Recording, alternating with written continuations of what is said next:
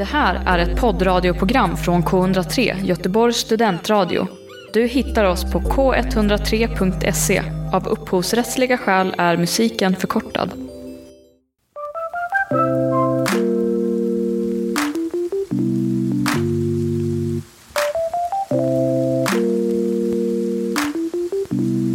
Och vi spelar in igen! Vi har kommit tillbaka efter ett långt jullov. Jag heter Sandra och min poddkollega heter Anton. Ja. Välkomna tillbaka till Vad är det bra för? En podd om varför saker är bra. Ja, och om de inte är bra, varför finns de då? Ja, precis. Ja. Mm. Så det är vad den här podden går ut på. Och dagens ämne är dagbok, eller att skriva dagbok. Precis. Och det var lite din idé. Hur kom det sig att du kom på det här? Jag började skriva dagbok i somras. För ungefär ett halvår sedan. Och jag har ju blivit otroligt förvånad över hur mycket det bidragit till min vardag och mitt välmående. Och därför så föreslog jag det ämnet och tänkte att det här måste jag ju ta reda på. Vad är det för mekanismer som ligger bakom det här? Att jag faktiskt har liksom fått något bra utav att skriva dagbok. Och varför har jag aldrig gjort det förut? Det är också en jättekonstig fråga. Att jag liksom, vart fann jag behovet? Skriver du dagbok, Sandra? Jo, men jag skulle säga så här. Jag skriver inte varje dag, men jag skriver ganska ofta. Och jag skriver kanske lite mer åt poesihållet. Kan tänka mig det. Ja, alltså jag skriver inte så här. Idag har jag gjort det här liksom. Utan jag skriver lite mer så här känslomässiga illustrationer av mitt liv. Jag vet inte, men liksom, det är ofta när jag har mycket känslor i kroppen som jag skriver och liksom får ut det lite grann i text. Ja, men precis. Jag har ju en bekant som skriver dagbok, och hon skriver verkligen, eller det har hon sagt till mig i alla fall. Vet jag ju inte om det stämmer eller så, men hon skriver liksom korta sammanfattningar av något som har hänt varje dag. Och det är ju väldigt så här, och hon har sagt så här, men jag kan inte skriva om känslor, det går inte. Medan jag typ liknande dig bara skriver om mina känslor, och ibland kan bli så här när jag sitter och skriver i dagboken att tankarna vandrar iväg lite, och jag tänker att men gud, när jag läser det här i framtiden så kommer jag inte fatta vad som har hänt liksom, för det står ju ingenstans. Och sen att det är så mycket som man är med om som man inte skriver med, utan att det blir det som skaver igen, eller det som lyfter en, eller alltså något som man har blivit jätteglad över och behöver fundera ut, okej, vad är de här känslorna? Så jag skriver i princip bara om mina känslor och mina tankar, om de är rimliga, orimliga och liksom sådär. Men det är intressant för att precis som du säger, det finns ju väldigt många olika sätt att skriva dagbok på. Det är ju som helt olika grejer, att skriva någon form av referat av det som har hänt, och att skriva om sina känslor. Det är helt olika saker, skulle jag ändå vilja påstå. Ja, men verkligen. Verkligen, och det är så kul att det är ett så fritt landskap också, att varje dagbok är ju lika unik som varje person som skriver den. Så att det är ju långt från det här man trodde, eller jag trodde när jag var liten i alla fall, att alla de här som skrev dagbok, kanske det är så när man är barn, att man skriver så här, i morse åt jag det här till frukost, och så hade vi matte, och sen på rasten så fick jag en boll i huvudet. Det kanske är så när man är liten. Och jag hade länge den bilden av dagböcker, men det är ju verkligen precis det man gör det till. Alltså så mycket annat i livet. Ja, men samtidigt, du vet, jag fick ju en dagbok när jag var liten som var värdelös, eftersom den hade ett lås på sig och jag tappade bort nyckeln, så jag kunde aldrig öppna den någonsin. Men den hade alltså, när man köpte den, ett litet lås. Och det säger ju ändå någonting om att man ofta kanske skriver lite känsligare, personliga saker i en men precis. Dagbok. Kanske det där som man inte vågar säga till någon. Eller kanske det där som man behöver öva lite på innan man säger det till någon. Mm. Mm. Min dagbok har ett lås på. Det är så? Ja, ja. Den är rosa. Du har en fysisk bok alltså. Jag har en fysisk bok. Nej, jag skriver bara liksom på telefonen typ. Ja. Skulle jag inte avslöjat. Nu kommer alla vilja gå i telefon och snuka. Jag kan säga Sandras kod i slutet av avsnittet. Nej, jag skojar. Jag kan faktiskt inte den. Men precis. Alltså, det är ju också... jag älskar det här. Att det finns så många möjligheter till att använda det här knepet, eller man ska säga. Alltså, det här är ju ett lifehack. Alltså, jag gillar så här att podden var det bra för bara går igenom alla livets lifehacks liksom, och det man ska hålla sig undan och det man ska göra. Verkligen. Och det här tycker jag verkligen har funkat för mig som ett lifehack. Vi ska gå igenom lite detta varför det är bra. Men jag tänkte att vi börjar med något väldigt spännande, och det är ju naturligtvis veckans pinsammaste. Oj.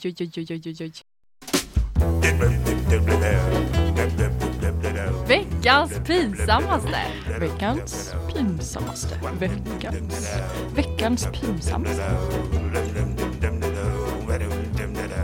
Okej, så att i fredags så jobbade jag.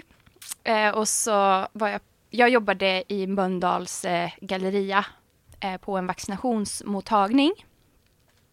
Och sen så skulle jag då åka hem, och det är ju ganska långt från där jag bor, så jag ska liksom först åka spårvagn, sen byta till buss och sådär. Så jag sätter mig på spårvagnen och är lite sådär trött och borta i tankarna och sådär, och spårvagnen åker, och så sitter jag liksom på ena sidan av gången, och på andra sidan av gången sitter en kille som efter ett tag liksom hojtar till. Du skulle du kunna hjälpa mig med någonting? Och jag bara, ja men absolut, liksom, det är väl klart jag kan det. Så vänder han sig mot mig och jag säger, kan inte du stänga min jacka, för jag har brutit armen och den är gipsad och jag får liksom inte till det. och jag liksom säger och knäpper hans jacka, och det blir så liksom så här, det blir en viss stämning mellan oss, och jag blir så här typ lite generad liksom. Ja, och jättespännande. Och sen så börjar vi prata lite. Jag hade på mig så här träningstights, för vi ska ha liksom svarta kläder ner till när vi jobbar. Så jag hade på mig ett par träningstights, och då frågade jag, ska du träna? Jag bara, nej det ska jag inte. Och så börjar vi prata och så prata. Det slutar med att han frågar om jag är singel. Och så frågar han mig om mitt nummer. Och där blir det så awkward. För jag bara så här, nej men du är skadad. Jag kan ta ditt nummer. Så här, för att han inte kunde plocka fram sin telefon. Men det löste sig i alla fall. Och nu ska vi på dejt. Men gud vad kul. Alltså, det är som en film. Det är verkligen som en film. Så nu är jag så här, du vet, nu känner jag pinsamhetskänslor så här i efterhand. För vi ska ju då träffas, och så här, jag känner så här, men gud, ska jag vara? Så här, och du vet, lite så här jobbigt och fast ändå spännande och roligt och så. Alltså, det känns ju verkligen som taget ur en romantisk komedi. Och det var ju väldigt kul. Så oavsett hur det blir, det här är ju så färskt så man vet ju aldrig. Nej. Men det var i alla fall en väldigt, väldigt rolig händelse. Och även fast det kändes sådär lite skämmigt. För när jag säger att det blev en stämning, så tror jag ni fattar vad jag menar. Ja, verkligen. Yes. Det är så kul men pinsamt att det ofta är... Behöver inte, alltså det kan ju räcka med att det är en stämning. Alltså det behöver inte vara att du har gjort något fel. Nej, liksom, verkligen inte. Det är bara inte. Att den är en lite konstig känsla. Ja, verkligen. Ja. Så det var den. Nu kommer min givna fråga här. Okay. Skrev du något i din dagbok om det här? Ja, faktiskt. Du gjorde det? Okay. Ja, precis. Det gjorde jag. Okay. Spännande. Ja, men då betyder det ju ändå att det gjorde avtryck. Veckans pinsammaste. Att skriva dagbok. Har du några så här, idéer om varför det är bra? Men jag tänker så här, varför tar man bilder? Varför fotar man folk? Det är en form av dokumentation. Ja, Man vill eller också visa upp grejer idag med social media och så. I och för sig, sant. Men ändå så här, det finns ju en viss grej att man vill gå tillbaka och titta liksom, hur hade vi det då? Vi hade så kul och liksom att man minns återuppleva saker och återupplever. Tänker jag att dagboken kan ju absolut ha en sån funktion. Mm. Alltså en slags... men man har liksom, för jag har ju jättegamla anteckningar från när jag var liksom 13 år och det är ganska roligt att gå tillbaka och titta för att när man skriver ganska så här ingående om någonting hur man kände så minns man ofta det väldigt mycket bättre. Alltså jag kan bli så här att jag verkligen typ kastas tillbaka in i den stunden, i den känslan och det är ju väldigt häftigt att det går att göra liksom med, i och med att det var så himla länge sedan det hände. Mm. Så att jag kan tycka att det har ett värde i form av att det hjälper en att minnas och att man kanske ibland också får en liten insikt sådär att ja just det, jag kände ju så då också till exempel eller tvärtom, oj men gud jag kände, vad sjukt att jag kände så mycket om den här grejen, alltså jag utvecklas så mycket, alltså det kan verkligen vara både och att man antingen känner att man har haft en utveckling eller att man känner att man förstår sig själv lite. Ja just det, jag brukar reagera så här i de här situationerna om man tittar tillbaka på liksom, hur jag har känt liksom, i tidigare tillfällen. Ja, jag tänker mig att man då eftersom man tittar tillbaka på någonting man skrivit att man då tittar på det genom sina liksom, erfarna ögon. Mm, så, precis. Att man har ju blivit äldre och kanske upplevt en del och man kan kolla tillbaka på det och tänka att åh, men nu förstår jag varför det var så här. Men också det här med att skriva dagbok kan ha en gynnande effekt för det som komma skall.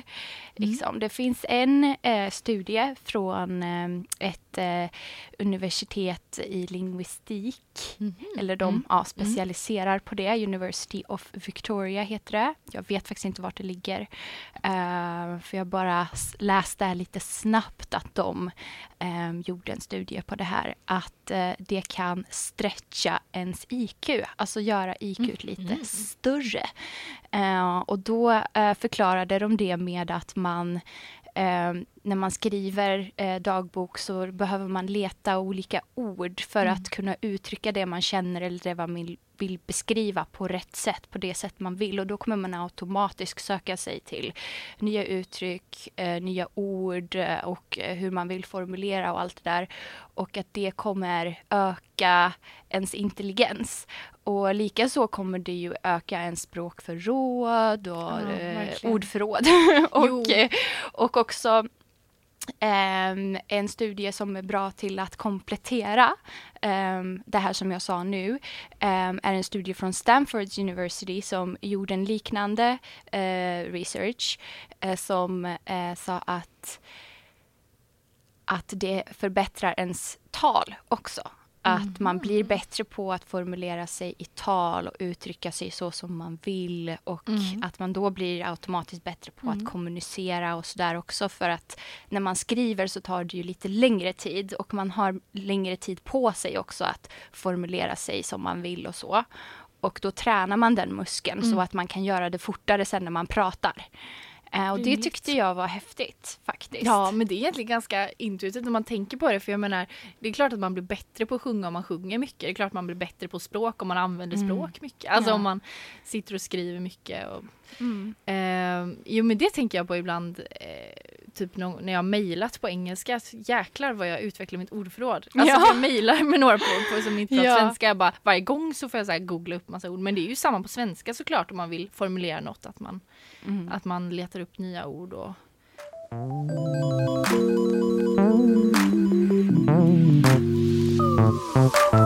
Du lyssnar på K103, Göteborgs studentradio.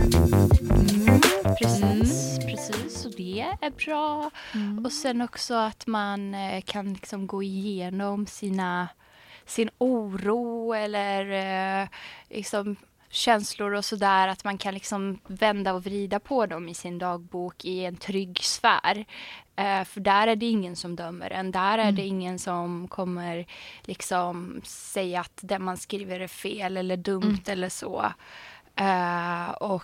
Det tycker jag verkligen, det är därför jag verkligen tycker om att skriva dagbok, därför för att när jag skriver ner det så får liksom mina känslor alltså en betydelse, alltså de finns verkligen, de finns på pappret framför mig, och det gör, tycker jag att alla har rätt till sina känslor, men det kan ju vara svårt att förstå när det gäller en själv liksom, för att man har kanske höga förväntningar på sig själv eller så saker och ting kanske inte blev som man tänkt sig, och att det kan skapa en sån jobbig känsla liksom, men man skriver ner det och liksom funderar på det, man skriver om det, är det rimligt, är det orimligt, varför får jag de här tankarna, skulle jag kunna göra så här, hur ska jag ändra på det här, och då liksom ser man att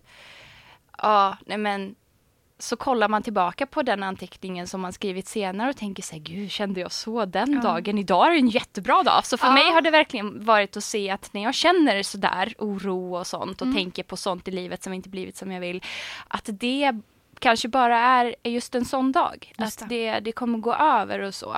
Det är som en liten så här, man följer sin lilla psyke så här, av känslor och tankar och sådär, och lär känna sig själv bättre genom dagboken. Men så alltså det är ju så jag använder det också, skulle jag säga. Alltså just det där, någon form av självterapi. Men det är ju ungefär som att så här, nu när det är så kallt, alltså man har ju glömt hur det känns när det är sommar. Ja. Man har ju glömt hur det känns när det är varmt. Och på samma sätt så upplever jag att det kan vara med känslor ibland, att man liksom glömmer bort hur man kände sig när man mådde dåligt, när man mår bra, och tvärtom. Och då kan det vara väldigt bra för att typ lära känna sig själv, som du säger, att liksom ha skrivit ner det. Du lyssnar på K103 Göteborgs studenter.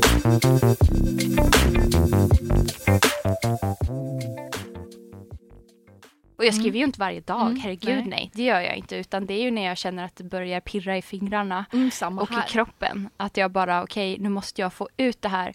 Och det är ju också liksom ett sätt som man kan hantera sin ångest och sådär. Jag har ju mycket ångest till och från, vilket jag tror är jättevanligt. Många människor har, och speciellt om man pluggar, är student och har liksom en massa plugg och sånt och sådär.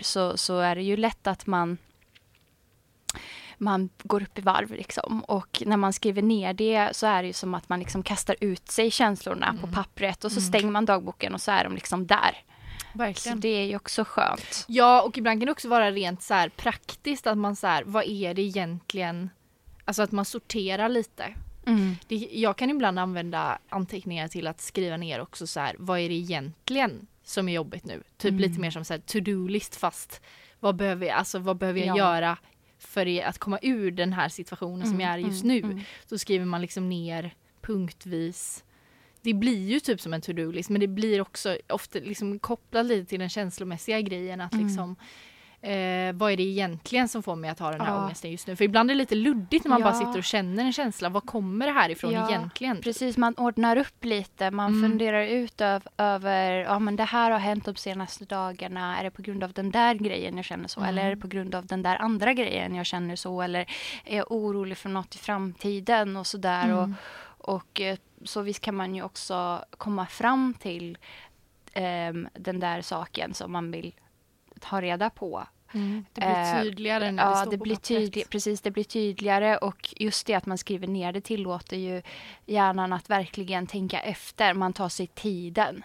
Det är ju det finns liksom inga störningsmoment, utan du har verkligen fokus på det du gör för att miljön tillåter det. Men det är också någonting som jag tycker är intressant med mindfulness och sådär, att liksom det blir ju mindfulness för att det blir att man bara fokuserar på det också. Man släpper lite allt andra. Jag tycker att det är så med många kreativa grejer, som att skriva eller att spela musik eller sjunga eller liksom göra något annat kreativt.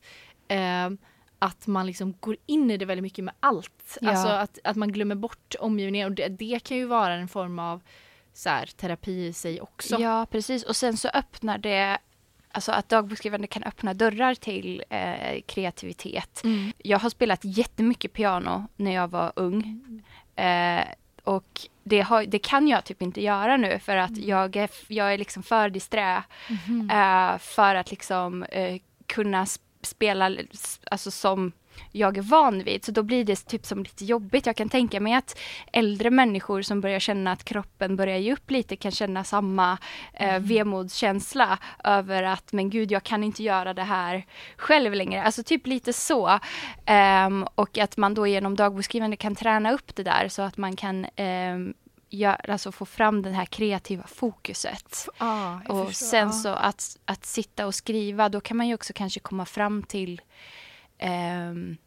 men saker som man vill hitta på och göra som är kreativa.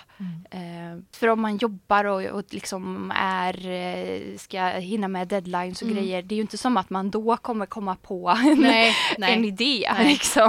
Verkligen.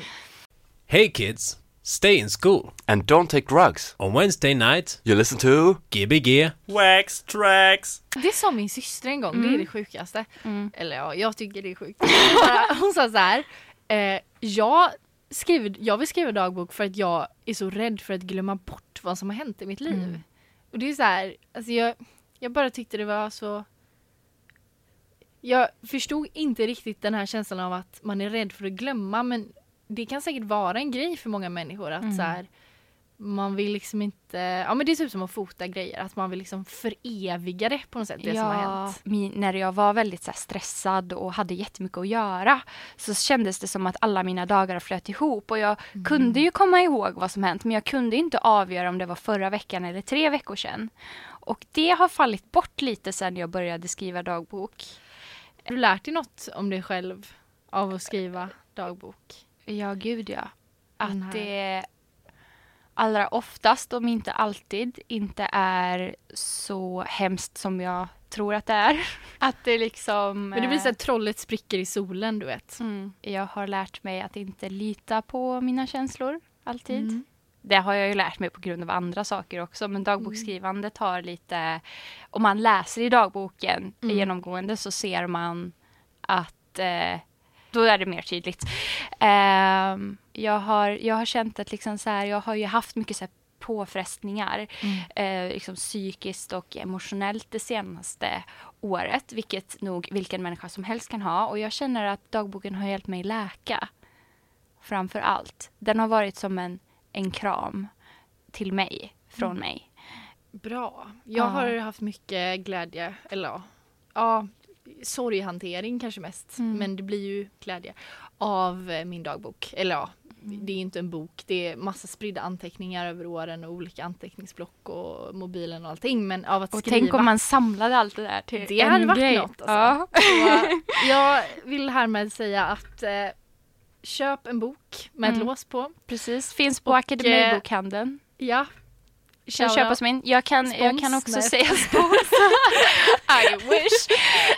Vi har ju en liten blogg också på vår hemsida. Så att jag ska uppdatera den lite med lite bilder från julavsnittet ska komma upp där som en post. Och så kommer det då från det här avsnittet. Då tänkte jag, då kan jag lägga upp en bild på min dagbok. Yes. Och nästa vecka har vi en alldeles speciell podd. Ja, och så spännande. Vi ska ha vår första gäst. Och det är ingen mindre än Lukas Wikström som ska komma hit och prata om flow med oss. Och då tänker man sig, vad det är för flow? Är det cash flow? Nej. Det är det inte. Nej. Är det, vad finns det för mer olika flows? Det finns flow av vatten. Nej, okej. Nej, ni får se nästa vecka. Jag tycker också så här som vi har med flow i artärerna. Eller så här pulserande. Flöde liksom. Ja, flöde. Nej, men det är inget sånt flöde. Det här är inte Instagramflöde. Nej, utan det här är ett alldeles speciellt flöde som vi ska prata om.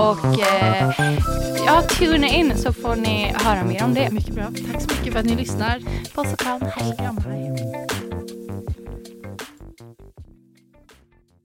Du har hört en poddradioversion av ett program från K103. Alla våra program hittar du på k103.se. Följ oss gärna på Facebook eller på Instagram. Vi hörs!